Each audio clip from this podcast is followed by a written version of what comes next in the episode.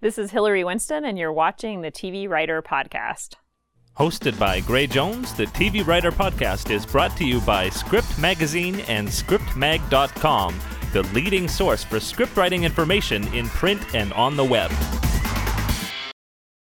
This is Gray, and I'm here with producer writer Hilary Winston. How are you doing, Hilary? Good. And you are the showrunner and creator of the new show Bad Teacher on CBS, which is Thursdays at 9:30. Yep. And uh, and of course, we urge everybody to see that. Also, you're an author, and you have sold many pilots. And uh, so I think people are going to love this interview today. And as well, I do want to congratulate you. You just signed your fourth overall deal with Sony. I did, yeah. And it's making me feel very old. also, Very being cool. six months pregnant makes me feel very old. But yeah. Well, well, congratulations, four in a row. That's that's awesome. And uh, and so we're going to follow three parts in the interview. One part is, of course, how you broke into the industry and catch me up to this point. The second part we'll be talking about bad teacher, and then third, everybody loves this tips on writing. On the room, on writing a pilot, all that kind of fun stuff. great. So you grew up in Corpus Christi, didn't you? I did, yes. Yeah. Have you heard of it before this moment? I, I have, even though I actually just moved here from Canada, but I have Oh, okay. heard of Corpus Christi. Um, but you left Corpus Christi to go, of all places, to the White House. Uh, Tell me about that.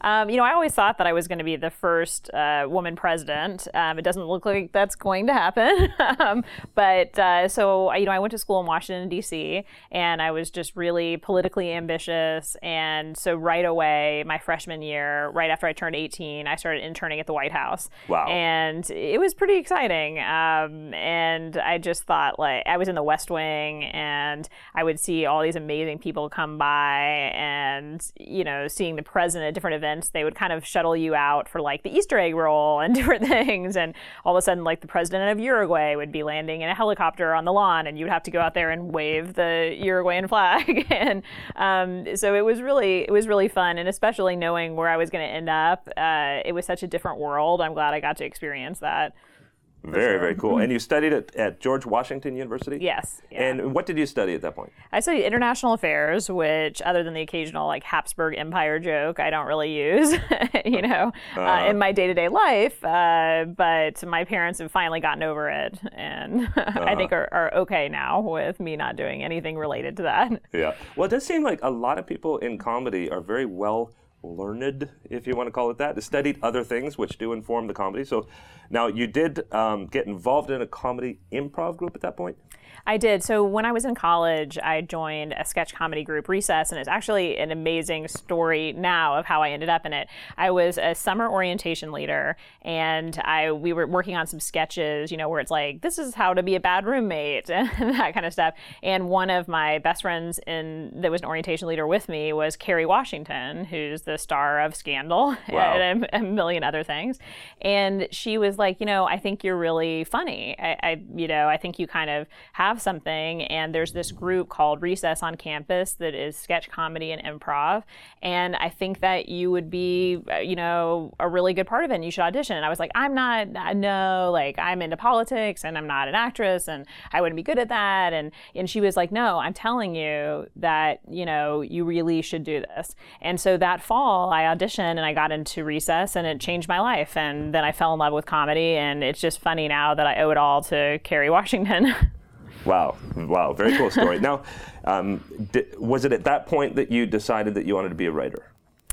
Um, you know, I think that I really toyed with, uh, you know, growing up in kind of like a you know a small town it was like there were two occupations. You kind of became a doctor or a lawyer and you know or maybe you owned your own business or you know but it was just the idea of kind of becoming a writer especially a comedy writer just didn't seem like a real possibility.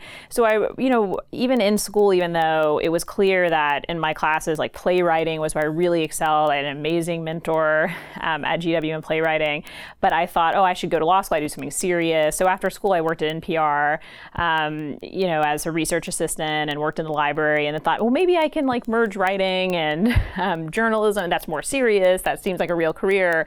And then I was like, I don't want to, you know, report on things that are happening. I want to make things up. And so that's when I started kind of plotting my transition to Hollywood and, um, you know, found out about an internship program at the TV Academy um, and they have one in TV script writing, and you could do it even up to a year after having graduated from college. And I got Susan Stamberg at NPR, who is one of the founding members of NPR, um, to write me a recommendation, and it was amazing. And that's how it all it all came to be. Wow, wow. So so you moved to Hollywood? I did. So I got the internship, and they placed me at Star Trek Voyager. Wow. The hit comedy. um, and so I started working on that show, and you know, it was such an amazing staff. And at that time, Bryan Fuller was on staff as a staff writer. Um, it was run by Brannon Braga, who then later created Flash Forward, which was just an amazing show. It's devastating to me that it only lasted a season. Mm. And um, one of the freelance writers who had also done my internship program was Rob Doherty, who created Elementary. Wow. Wow. yeah, which cool. I'm a huge fan of too. And so, Bad Teacher, which I know we're talking about in the second half, mm. but is going to be on Thursday nights at 9:30, and Elementary is on at 10, and uh, on at 8 is The Millers, created by Greg Garcia, who gave me my first, uh, you know, prime time writing job. So it's kind of like an exciting like night for me. Of wow, yeah. wow, that, that, that's pretty neat. Mm-hmm. Um, and and so, was it smooth sailing from um, from Star Trek on and in, or were there some rough patches? Tell me about sort of the next few years. You know, it's it's interesting. Like I, when people tell those stories of like kind of they came out here and then it was just like charmed and all of a sudden everything happened for them. I don't relate to that at all. I mean, I you know got this internship program and I had to write my first spec script, um, which was you know really a great part of this program. I mean, when you first submitted it, you had to submit one scene, and so I wrote one scene, and then they asked for the whole script, and then I had to write the rest of the scenes around the script, but it was such great training. And then, you know, it helped get me into the world. But I was so far from actually being a writer, or even if somebody had hired me, I wouldn't have known what to do. Mm. So then I started working as an assistant at Warner Brothers. I worked for David um, Wolper's company, and he had done like Roots and Thornbirds, and his son Mark Wolper, who created shows like Bullshit um, on Showtime. And, you know, he did miniseries and movies. We did like Mist of Avalon for TNT. And I just, you know, used that desk to learn the lingo, learned about the agencies, just learned about how the world worked. Mm. And um, then I went to two other assistant jobs after that. I worked on Hollywood Squares oh, wow. with Whoopi Goldberg. Yeah. Um, and I also worked on the Aspen Comedy Festival. And um, I worked for another development executive. And it was at every one of those jobs that you start to pick up on why people's careers last you know why people will like there were all these writers that came in oh this hot new writer and then they would disappear two years later mm. and you started to see like what you know what it really took to kind of be have a lasting career in the business and you know i took all that stuff and then when i was taking groundlings classes at Groundlings Theater in LA. Mm-hmm. I met somebody who was a writer on South Park. She said, My agent's assistant is being promoted and he's looking to read people. Mm-hmm. And, you know, it was really exciting opportunity. She read my stuff before she gave it to him. But you know, he was still an assistant. He was still answering phones and stuff. I think when he was reading my material. Mm. But it's the best thing I ever did because instead of me being like, oh, I'd really love to go with a more senior person or something, his career has grown with my career. He's now a partner at UTA. He's one of my best friends, and every success I've had has earned his success. You know, wow. and we've just been linked. And his first three clients, one is Jenna Bans, who's a scandal writer, mm-hmm. um, who's just really so unbelievably talented who also had a had her own show on ABC, Off the Map, and her husband Justin Spitzer, who also is an office writer, who just really is incredibly talented. Mm-hmm. And you know, the three of us have you know really worked with our agent and helped him and become you know where he is and you know where we are. And it just was such an exciting feeling. And at that time i think people would have thought oh you know why this guy is still answering phones? Like this isn't you know where yeah. i want to be. I want to be with the big guy. And it really that would have been a mistake. And i'm glad that i had had enough experience to know that that was the right situation for me. Yeah. Well it's, it's funny. I don't know anybody who answers phones at some point that doesn't end up in a big position it know, just seems that that's the way. You know, you got to do it. And the thing is, is that when I was answering phones, it was like, you know, I did a good job. I, it wasn't like I was, oh, well, you know, I, this is just until I do something else. You know, I tried to be the best assistant that I could be. And in every position you have, I think it's you have to be the best at that position. And then people don't see you like that. Um, you know, I certainly know that from my experience with my own assistants. Very cool. And so, um, when would you say was? And of course, you you technically broke in already, but you had to kind of re-break in in some ways. Um, what, what what was your kind of big break that got you full time into staff writing? You know, my first real big break was on My Name Is Earl, and I had been working for you know, a couple of years on other things. So I worked on the Orlando Jones show, which was a short-lived late night show. I worked on Blue Collar TV, which was a sketch show on WB. I worked on a Nickelodeon live action show. I worked on an MTV reality dating show, Date My Mom. Mm-hmm. Um, and you know, I was really never above anything. I was never like, you know what, Jeff Foxworthy is a, really an amazing person, a very nice guy. But like, that's not really my cup of tea. You know, I wouldn't say that uh-huh. I moved to Hollywood and that that that he was my muse or anything. Uh-huh. Um, but every job, you really learn something. You learn about what it takes to be in the room.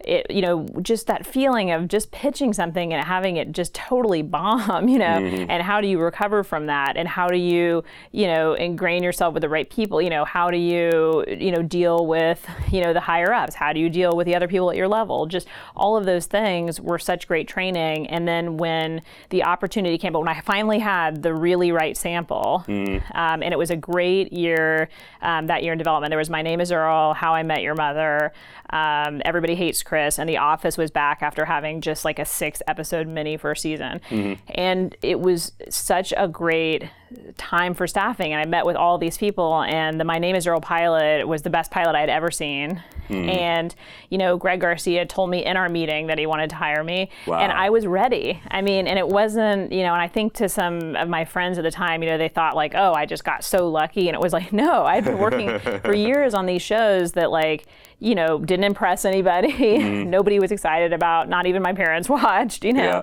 yeah. um, so that I was ready for that moment when that perfect thing came up, and I got to work on at that point what was my dream show. Yeah, well, and that's really important for people to hear that, uh, so many people come to Hollywood thinking that their dream opportunity is just going to drop in their lap. Yeah. And uh, number one, that doesn't happen. Yeah. number two, you wouldn't be ready for it if if it did. Yeah. I mean, I really like. I always say that to people, you know, where you know you see and they're just so so excited and they want to get staffed and they want this so bad, and it's just, you know, especially now you have a lot of staff writers who are a lot older mm-hmm. than it used to be. You know, you have a lot of staff writers. I mean, most of which I think are in their 30s. You know, and it's not like a 22 year old that comes and sits in the room and you don't feel like they have to contribute. And having just staffed a show, you know, you need everybody to contribute, mm-hmm. and so you're really expected to have a lot under your belt, especially now with doing YouTube videos videos, doing Funny or Die stuff, you're expected to have a lot under your belt before you ever step in the writer's room, which is a different, there's no apprenticeship anymore. Well, and, and do you think it's fair to say, I mean, I think compared to, say, 10 years ago, television now is a lot more sophisticated than it used to be. Do you think you you perhaps need a little, little more age in the room now?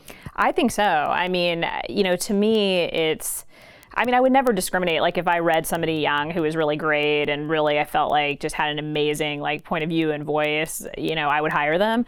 But I, I do like that somebody has done some other things, maybe had a different type of job, maybe had a different kind of career, and you know, you're writing for characters that are not TV writers, you know, um, on most shows. Uh, so you know, to have somebody that has has something else to draw from, I think can just be really, really valuable in the room. Very, very cool. So c- coming back to my name is Earl, yeah. you were on from just after the pilot all the way to the end. Yeah. So that must have been a seasons. great kind of master's program for for writing. It was great, especially working with Greg Garcia, who mm-hmm. really is an incredible showrunner and is also you know he's so he's so supportive. He puts together a great staff but he's hard you know it's not like he's the easiest to work for. He can be hard.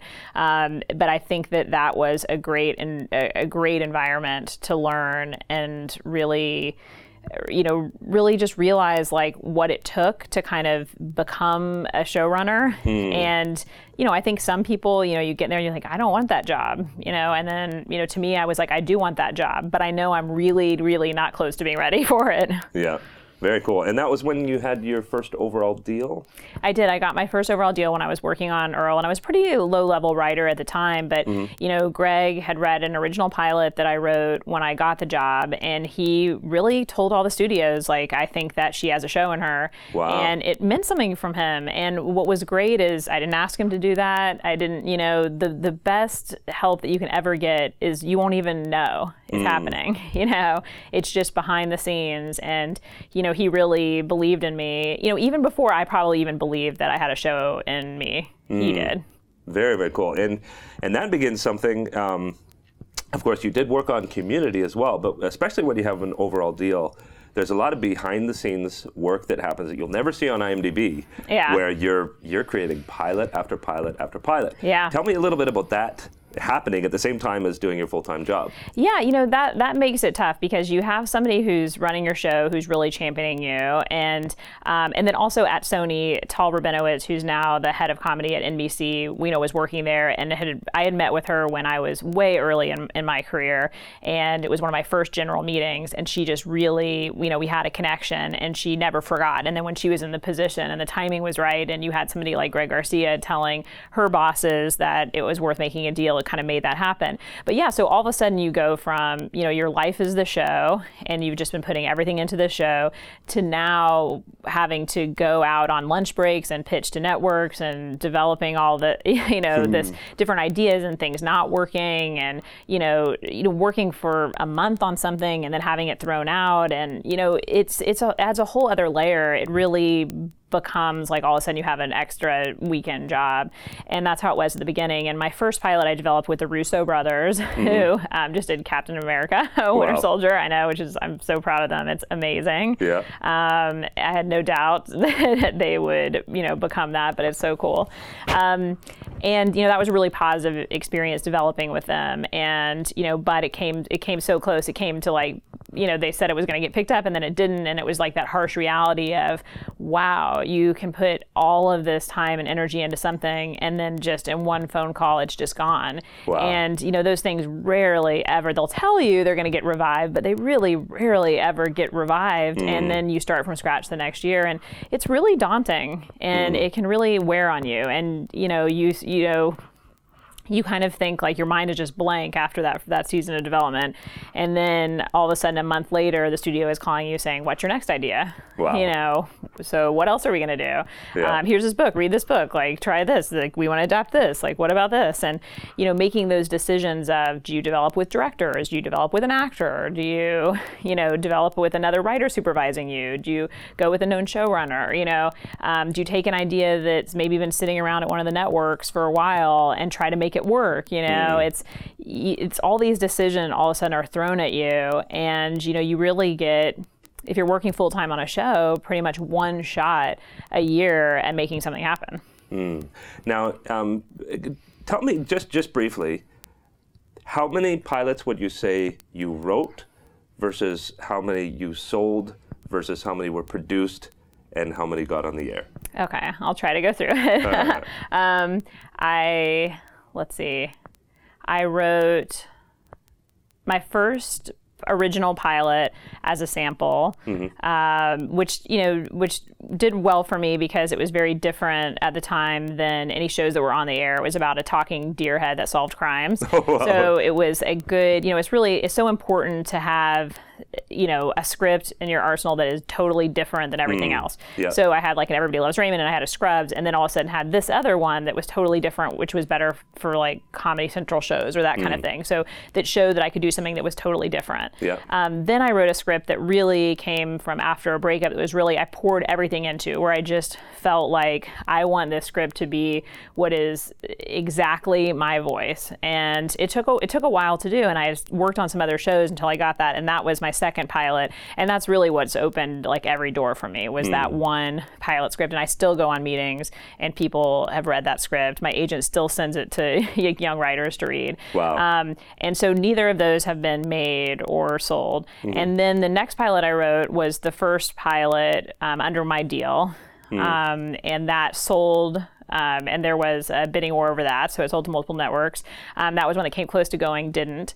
Then, because that, I'm going to go into the specifics because I think that Yeah, people watching sure. are interested, um, hopefully. But because there had been a bidding war and because I had very successful development at ABC that year, they wanted to preemptively make a deal for the next pilot the next year. So Interesting. they made a deal with me where I still had to go into the head of comedy at the time, kind of pitch over breakfast, like the general kind of area, and then she signed off. But I didn't go wide pitching the idea. So it was, you know, so that can really be helpful if you have somebody has a good. It's why it's always important that you maintain a good relationship with all these executives. It's really easy to get a hothead, and if you don't like what somebody's saying, just kind of be like oh no, this is my art and this is whatever. But you have to always think about the long game. Hmm. And if something is, if that script isn't going to work out, where are you going to be the next year? So then it was great because I got to develop a project within the next year that didn't come as close. They wanted me to develop a multi-camera project, which I've never worked on a multi-cam before. It was probably a mistake for me at that time. Yeah. Um, but you know, they they really wanted to make that work. There was a large penalty against it, so that made the studio happy because you're all of a sudden pleasing different people, um, and so having a penalty can be really important if you're under an overall deal. Right. Um, and then the next year, I developed with Adam Scott um, and his wife, um, Naomi Scott, who's an amazing producer. Um, and that was when I was at NBC, and in the middle of being there, the president left, and a new president came in. Yeah. And you know, so then you're just kind of like, come on. Um, and I was working on Community, so we were living at the office, Yeah. and you know that made it a little bit more complicated. Um, and then the next year, I wrote another script for NBC. Um, at that point, the woman Tal Rabinowitz, who had gotten my overall deal really at Sony, started, Hmm. was then the head of comedy at NBC, which is also great. You never know where somebody's going to end up. She was, Yeah. you know, an assistant at Warner Brothers. I think when I first met her, I don't know if she had even been promoted to director yet, Wow. or had just been promoted, but still had, was also answering. I mean, it was something like that very early in her career. Then when she got to NBC, she brought me over, and that was the first pilot that I had made. Um, that was about a pharmaceutical company. And so it was just like kind of every year, every little bit of something kind of helped get me to that place. And then once you get that first pilot shot, um, you know, it really makes a difference after that of how people start to consider you. Interesting. Interesting. Yeah. So quite quite a few written, a few sold, but when it was the first one was shot, that's when you were really on the. Yeah. And you know what's what's interesting is the year that that one was shot, I knew I was going to go to NBC. I had taken the idea to NBC and ABC, which I'd obviously at that point it would have been my third year developing with ABC, but because I had this great connection who is now at NBC, decided to go to NBC. Then they threw out the idea. Hmm. And so they bought the idea in the room, then threw it out about a month into development. Wow. And I had to come up with a new whole new show idea um, which was a lot of pressure. And then that one ended up getting shot. But that's why you also have to be willing to let go of something because at a certain point we were redeveloping it so much. And I felt like there was still an idea that was really there, and ABC had wanted to buy it. Yeah. And so I thought, I said, you know what? I think that we should let this idea go. I'm not worried about not having another idea. So let's come up with something else. And that ended up really being the right thing to get Wow. into that kind of next level of getting it shot. Yeah, that, that that old expression in the room, that ship has sailed. Yes. Um, we really have to follow that because the the best idea might be right after that. Yeah, exactly. Um, and so so that one was shot, didn't go to series, but then I- and I don't want to really skip over Community, but I think uh, there's something more exciting in the room right now, Uh-huh. which is the show that's actually airing this week. Yes, yes, bad teacher. So, um, you know, so it was great. So after having the year of development, making a pilot teaches you a lot, and I was really ready for developing Bad Teacher the next year. And you know, my friends wrote the movie, Lee Eisenberg and Gene Stupnitsky, and I always thought it was such a great concept for a movie. And even though I didn't think that exactly the story from the movie really translated to a TV show, I really thought the concept did. And so, you know, I took it to uh, you know CBS, and it was just kind of like here we you know here we go. It's like Bad Teacher. It's a great title, but like we've reworked and you know the kind of story and are laying out kind of something that we think you know can become more of an ensemble comedy, and um, and it and it was great, and it was such a positive development experience with CBS from the very beginning. They just believed in the show right away. So so did you approach Gene and Lee and and pitch it to them to take to make a TV show out of it, or No, actually, you know, they they had mentioned to me. Lee is one of my best friends. He Yeah. had mentioned to me that they were thinking about making it into a TV show, and I kept saying like, okay, well, but I think you should do this, and I think you should do this. And then after months of kind of every time I saw him saying like, oh, I was thinking about it, and you should do this, he finally was like, would you want to write this? and uh, and I said, yeah, I think I would. But I said, you know, are you guys open to me really reworking it? Because to me, what I loved about the movie was a concept everybody can relate to a bad teacher, and I liked the archetypes because the archetypes were these very uh, relatable kind of. We all had that kind of bumbling principal. We all had, you know, that that teacher. We just thought, how does she even get out of bed in the morning? Like, what is, Yeah. you know?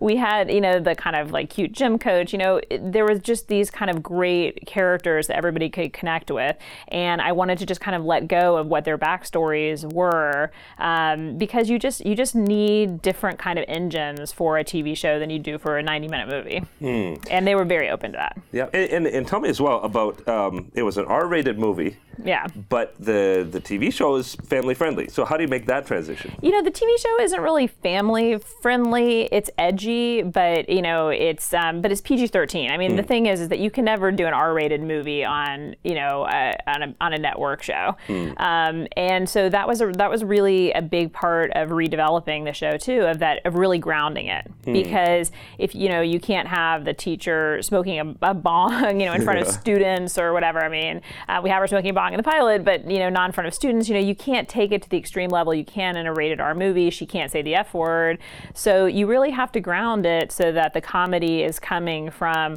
a different kind of level of inappropriateness. you know. Yeah, Which teachers have a lot of different inappropriate things they can do. Exactly. You know, I mean, I had te- a teacher that in high school that like would cry and stuff in class. I mean, you're just like that's inappropriate. But if you know, you have to make sure that the rest of the world isn't so heightened that that doesn't work. So if the world Right. is grounded and pretty real, then that can work. So that was really the challenge of keeping the world really grounded and real. And your slot is 9:30, so you can get away with a little more than eight o'clock. Yeah, exactly. So we're we're able to be edgy. I mean, she's out there looking for kind of a, a new rich husband is kind of the story, and she kind of doesn't stop at you know anything to try to make that happen. And so we're able to have the fun of being in a 9:30 slot, um, but we're you know we're able to like be able to translate the concept you know to a still a network show. And and before we move on, anything about it that you you would like to talk about, uh, either the the room, the the writers that you're working with, or or in terms of the content of the show, what you would want people to know? You know, I mean, well, I have to say the writers were amazing on the staff, and you know, I was so lucky to have them. I mean, it's just it's so exciting when you're working on a pilot all by yourself and with your cats, and it's depressing, you know. Um, and then all of a sudden, you have a room full of people that are helping you solve problems, helping you come up with great things. Uh, you know, details of each character is really amazing. And you know, in this show, Ari Graynor is just an amazing like lead, but then to have an ensemble around her where you know every person I meet thinks that somebody is a different get. You know, they'll be like, "Oh my God, Ryan Hansen is so hilarious in Party Down. I can't believe you got him." And then somebody else will be like, "I've seen every episode of Sex in the City. I can't believe you got Kristin Davis." Or you know, Roseanne was my favorite show of all time. And you got Sara Gilbert, or like so many of my guy friends freak out about David Alan Grier. I mean, it just is to have all of these big comedy hitters, but that are so different from each other. Um, being able to like come together and they, they work so well together, um, which you know, you know, you're never sure about. Um, Yeah. But in this case, they happen to work really well together, and that was really exciting. It, it must be a really fun room because I'm sure everybody's got high school stories. Yeah, hmm for sure. Everybody has, you know, a story about a teacher, you know, whether they're they're bad or sad or just um, inappropriate or whatever. And that was really fun to kind of hear people's uh, hear people's stories. And it's just, I mean, school. Everybody can relate to school. I mean, everybody knows what it's like to sit in one of those little desks and get a little chocolate milk, and you know, that's that's the best part, no matter what age you are. Very cool. So April 24th, 9:30 p.m. on CBS. Uh, definitely got to check that out and, and share about that. Make sure that lots of people are watching. Yes. But mo- moving on, our last little section here is writing tips. Now you've you've done all levels. You've done pilots. You've done um, network shows. You've done um, lots of stuff along the way. You've seen from the perspective of an, assist, uh, of an assistant. Um, what are some general tips, either things that you think are, are crucial for somebody to know to succeed, or perhaps pitfalls to avoid? um, in breaking in and, and working as a writer? Yeah, I think like kind of what we were talking about of that, you know, you have to be ready for the opportunities when they present themselves. And that, you know, the desire to want to do something is way different than the readiness. And so, you know, to me, always, you know, the most successful writers that I've met are people who really took their time getting somewhere and knowing when to pass on an opportunity. You know, I think that one of the problems now with as much access as everybody has, like with you know Hulu and um, now Yahoo, like coming into it, you know, where they're looking for content. Um, one, they're looking for content usually, eh, you know, with not protecting the writers. You know, a lot of times, like if those are not WGA, the writers are not protected, and so you, you know, sometimes it's hard to like look a gift horse in the mouth, but somebody will give you an opportunity that you're really not ready for. So somebody I know write a pilot that's just starting out and somebody is like yeah we want to make this. And it's like okay but you know you have to think of are they going to bring on another writer that is going to executive produce it with you, um, who could then take the show over from you? You know, if you're not able to show run at that point, then you can end up with like a lot of writers where they're creators of the show, but they maybe only have a producer credit. Mm-hmm. Um, if it's that high, I mean, they're not the final decision maker, so you can have a real vision for something, but kind of nobody cares. Yeah. Um, and so it's just like there's all these opportunities now, but sometimes really knowing exactly exactly what you want means turning down something when it's right in front of you. And when I was coming up was when, you know, sitcoms were dying and reality TV was really king. And I knew a lot of people that ended up taking kind of jobs on reality shows or, you know, different kinds of things like, oh, well, I'm just going to do this thing. I'm just going to write a little treatment for this or I'm going to try to sell this. And, you know, and some some succeeded in kind of getting the quick kind of sale of something, getting the ability to kind of, you know, call back home and say, you know, oh, I sold this and this mm-hmm. is exciting. But it was really taking them away from their ultimate goal. And the people I know that really stuck to, um, this is what I know I want to do. Like you, you know, do you want to write movies or do you want to write TV? You know, because they're different and they're different tracks. Mm. And really focused um, are the people that are still here. Yeah. Now, now you mentioned a few times that there was somebody that you had met when they were an assistant, and now they were this when you walk into a room and you meet the assistant, are you being strategic in your thinking, or, or, or what goes on in your mind when, when you meet people? Um, you know, you know, to me, it's like you should always be nice to everybody. I mean, you know, it's and I've luckily, you know, when I was an assistant, I always had great bosses, and they've always been supportive. And you know, I've had bosses call me and just tell me congratulations of where I ended up. But you just really don't know what people's stories are, what they're going to do, and I mean, I mean, again, you should be nice to everybody, no matter what, whether you think they're going to end up, uh, you know, somewhere or not. But I think that it's always important to remember that Hollywood is constantly changing and things are constantly flipping. And it's one of the best things about the business. I mean, Marc Cherry is always talking about how he went from living off his residuals to then creating Desperate Housewives. And, you know, you can reinvent yourself. And so, you know, you just have to always be aware of everything is not going to be the way it is right now forever. You know, right now it's like I'm a showrunner of a show. It's great. You know, I hopefully hopefully it'll be a huge hit on on Thursday the 24th at 9:30. Um, but you know, you never know. And so I might be right back to the drawing board you know, selling another show in the summer. And, you know, you always have to be aware of that. Mm-hmm. And, and so speaking about selling a show, and we'll probably end after, after this, but um, you've written a whole bunch of pilots, you've sold a few, and you've learned along the way kind of what sells. Um, w- what would you say are some crucial elements of, of selling a pilot? What has to be on the page that, that will make it strike interest? You know, the number one thing is what has to be on the page is something that only you can bring to it. And I think that that is, even if you're writing a show about aliens and it's not obviously from a personal life story, I mean, maybe it is, but a personal life story, it's coming up with what is your connection? You know, what is your life experience that has brought you to this point that makes you feel like there's something special in telling this story? Um, that somebody else that walks in, if they had that same, that same idea, it wouldn't be good enough. It wouldn't come close to what you're going to bring to this project. And I think that no matter how high concept what you want to do is, you can always find that element in it. Even in Bad Teacher pitching it, you know, I started with telling a story about one of my high school teachers. And, you know, even though this was a movie, you know, adapted from a movie, and obviously I didn't come up with the original premise, but it was like trying to tie it back to why I had something special to say about this and mm. why I wanted to write, write this world And I think that that's absolutely, hands down, the number one thing and the difference between a successful pitch and an unsuccessful one. Wow. Well, that is a great place to end up, and I wish you every success. I hope that uh, that Bad Teacher ends up being a longer run than My Name is Earl yes, in Community. Thank you. Me too. yeah, um, and good luck with the baby as well. Thank you. Cool. Okay, well, um, we'll end it here, and uh, and make sure to watch Thursdays 9:30 on CBS. Bad Teacher, and thanks Hilary Winston for joining us. Do you have a Twitter handle that people could follow? I do. It's just Hilary Winston. Just Hilary Winston. Yeah. Great. So everybody follow Hilary on Twitter, and uh, and we'll see on Thursdays at 9:30. Great. Thank you. Okay. Visit TVWriterPodcast.com for tons of resources, including a TV Writer Twitter database with over a thousand writers, links to hundreds of free TV scripts, pilots, and Bibles. You can find the audio only versions of this podcast through the Script Magazine iTunes feed.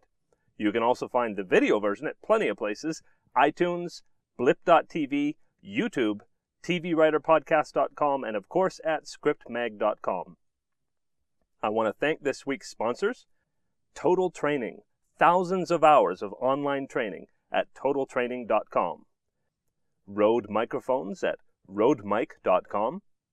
Think Tank, camera bags and accessories at thinktankphoto.com. Indie System, affordable US made camera support gear at indiesystem.com. Red Giant software effects plugins at redgiant.com. Elgato, makers of EyeTV computer based DVRs at elgato.com. For information on how you can advertise your product, service, or yourself for as little as $30, visit TVWriterPodcast.com and click on Advertise. Thanks for joining me. Look forward to seeing you next time. Bye bye. Hosted by Gray Jones, the TV Writer Podcast is brought to you by Script Magazine and ScriptMag.com, the leading source for script writing information in print and on the web.